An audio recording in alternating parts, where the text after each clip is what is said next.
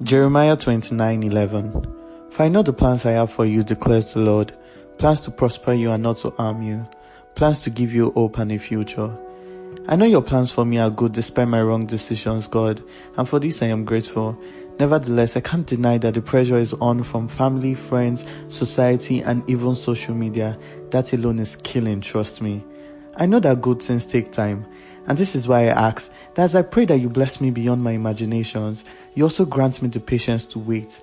I ask that you will guide my steps to the path that will bring success unto me, cause my plans to succeed, give me success in that which I constantly spend my energy doing.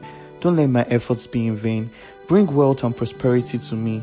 Nothing scares me more than a future of poverty. I ask that you provide for my needs according to your riches and glory. Bless me continually and anoint me for greatness.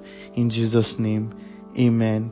It may look like nothing is happening right now, but patience and trust works. And this God is still in the business of performing miracles.